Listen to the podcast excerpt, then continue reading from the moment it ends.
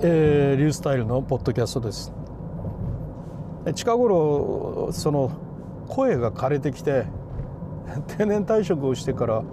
なんかの声が枯れて夜ねこんなのが取れなくなっちゃってすぐかすれるんですよね。で低い声が出せなくなってて。で今出せてるんですけれどもこれはね朝方取ってるからできるんですね。一旦寝ると寝て喉を休めるとね出るんですけれども夜はね完全にダメですねでこれはねどうしたんだろうと思ってねいろいろ心配してたんですがあの加齢によるね生体萎縮であるらしいですね、えー、生体萎縮っていうのはもうね生体がそれこそ萎縮してしまってで声が出せなくなってしまうということなんですがこれあのよくあることだそうですね。よくあるというのはうん要するに加齢によって特に定年退職をしてそれであの声を出さなくなったっていうようなことがやっぱ原因みたいでいつも出していた声をなかなか出せなくなったという。確かにあのこれまでのね3月までの自分というのは、まあ、あの授業をしたり会議で、ね、発言をしたりというようなことで、まあ、大体毎日しっかりと声を出していた人間なんですが定年退職を境にですね全然声を出さない仕事になりまして一日座って黙々とね仕事をする。そしてあの昼は黙食、ね、特にご飯を食べる時マスク外さないといけないので特に仕事以外仕事中仕事時間、よりも黙食。だから昼休みはみんなシーンとしてねご飯食べてますね。そういう中でね一日どこかで声を出すということっていうのはほんのちょっとしかないんですよ。それがどうもやっぱり原因だったみたいで、えー、まあ、5月6月ぐらいからどんどん声がかすれるようになりましてね、えー、いつものあの、えー、自分のポッドキャストを撮ってて声が出なくてね気持ちが悪かったんですが、まあ、そういう状況にま陥っているということでねえー、まあ、朝取ればなんていうことはないんですけれども、まあ、これまで夜取ることもあったんだけど今も全然夜が取れない状況に今なってしまっているという、えー、何の誰得の 近況報告だったんですけどもしかしたら同じようなことで悩んでる人がいるかもしれないんでねちょっと話してみましたけれどもあのやっぱり喉を休めたり喉を温めたりするということが大事みたいですね。そういうことでちょっと焦らずに少しずつまた直していくということで、まあ、このポッドキャストをしゃべれるということもね、えー、ちゃんと声を出すという意味では良いことでないかというそういうような気もしました。さて今日はですねあの僕が、定年退職後にねやっぱりいろいろまだ自己成長していかないといけないということで、うん、まあ60今度61になったんですけどね61になってた私がですねまあ例えば3040の人から見ると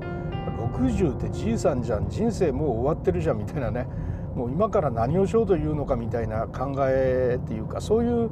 感覚で見られているんじゃないかと思うんですけれどもいやいやもう今時の60歳っていうのはねもう昔の3040とそう変わらないんですよね感覚的にね。ねあの体は衰えますけれどもでもあの心理状態とかねそういうのはね昔の3040ぐらいと変わらないらしいですよね。そういうことでまだまだね今から先こうこれで終わったとかいう感じ全くないんですよ。えーと、とまだ宇宙に出る前の1段ロケットを落としただけでですね今2段ロケットに点火したというところで2段ロケットを落として今度3段ロケットに点火してようやく宇宙に出るというそこから旅が始まるというねそういうような意味合いがあるのでまだ僕は2段ロケットに点火しただけというところ今からぐんぐん加速しないとねやっぱ飛び立てないってわけですよね。でそういうことで、えー、まあ、今あのいかにすればねどんどん前に進むかということでまあ本当にいろいろなことやってるんですけれどもこの時にやっぱ一つ自分の経験なりのね非常にやっぱ大事なポイントというのがねあってこれ僕ね絶対考えないようにしているんですね。でそれは何かというと何かをしたい時に自分の残りの寿命とそのやりたいことっていうのが折り合うのかということですね。あの間に合うのかということなんですこれがやりたいと。でそこまで行くのに今の自分の人生から始めて間に合うのかなそれって。例えばあのイラスト描いて、えーね、イラストでまあ、あの大きな仕事したいと思うじゃないですか。いや61からイラストの仕事始めて今更できるかよと。ね、あのみんな若い時からガンガンやってて初めて30年40年やってようやく力になっていくんでしょうとあなたも60歳ぐらいからね初めて何言ってるんですかみたいなそういうようにものを考えるとああやっぱダメだなっていうことでもう諦めざるを得なくなるんですよね。残り時間とから逆算してこれだけのことがもうできないだろうって考えていくとダメなんですよ。ですから僕はその何かしたいなと思った時に残り時間で間に合うだろうかっていうことはもう絶対考えないようにしてるんですよ。じゃあどうすんのって言った時にそうじゃなくて、えー、残り時間じゃなくて今何やりたいのと今どこまで行きたいのとそこのそこしか考えないイラスト例えばイラストレーターになって大きな仕事がしたいなんていうことを思ってるわけじゃないんですよ。今このイラスト描きたいとか今これ描いて上手になりたいとかそういうような小さな山を登るということですね。小さな山を登小さなは赤ちゃんじゃない小さな山を登るとその小さな山をちょっと登った時に次の山がまたあるでしょうとまたその次の山を登るとまあ次の山っていうのは次にやりたいことですよね。それを積み重ねていくうちにいつの間にか、まあ、大きな山登ってていつの間にか高いとこまで来てるんじゃないのとでそこまで行けば儲けものですよというところでそこへ行こうと思ってやるんじゃないということですね。そこまで行こうと思うと時間が足りないんじゃないのという感じになっていくわけですよね。ですからもう今自分がやりたいことという、ね、そのことをまあ繰り返してほんのちょっとずつちょっとずつ伸びていくというそういう戦略がね、えー、僕みたいにもう定年退職後に何か始めようという人間の良い選択ではないかなというふうに思いますね。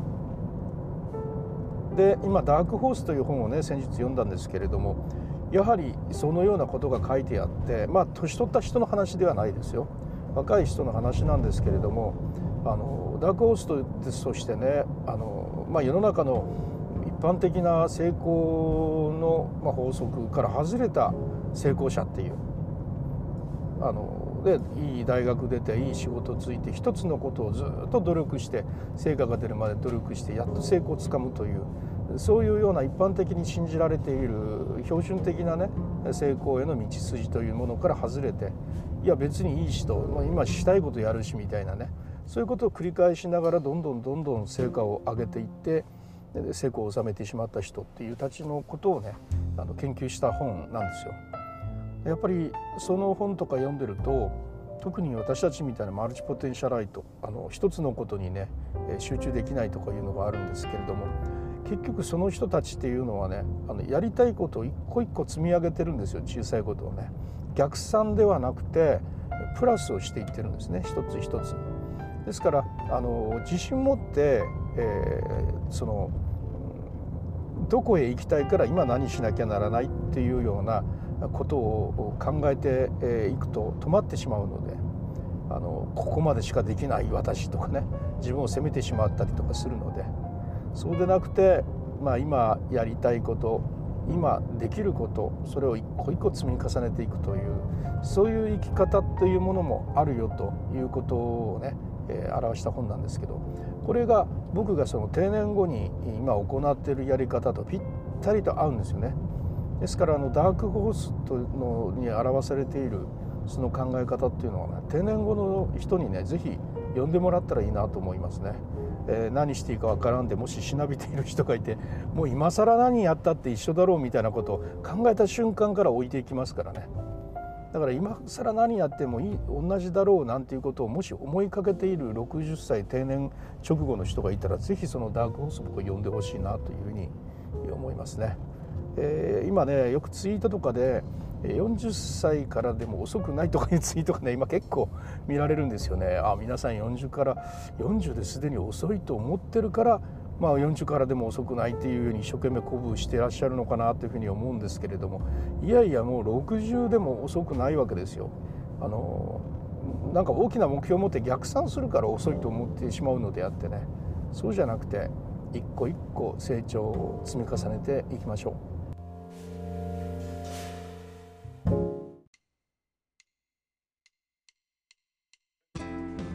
いかがだったでしょうか？えー、っとね50 60歳以降の人の成長戦略ということで、えーね、逆算しないという 逆算しないということがね成長戦略だというそういうことをちょっと自分の中では思っているところですね。はい、ということでそれではまたリュウスタイルでした。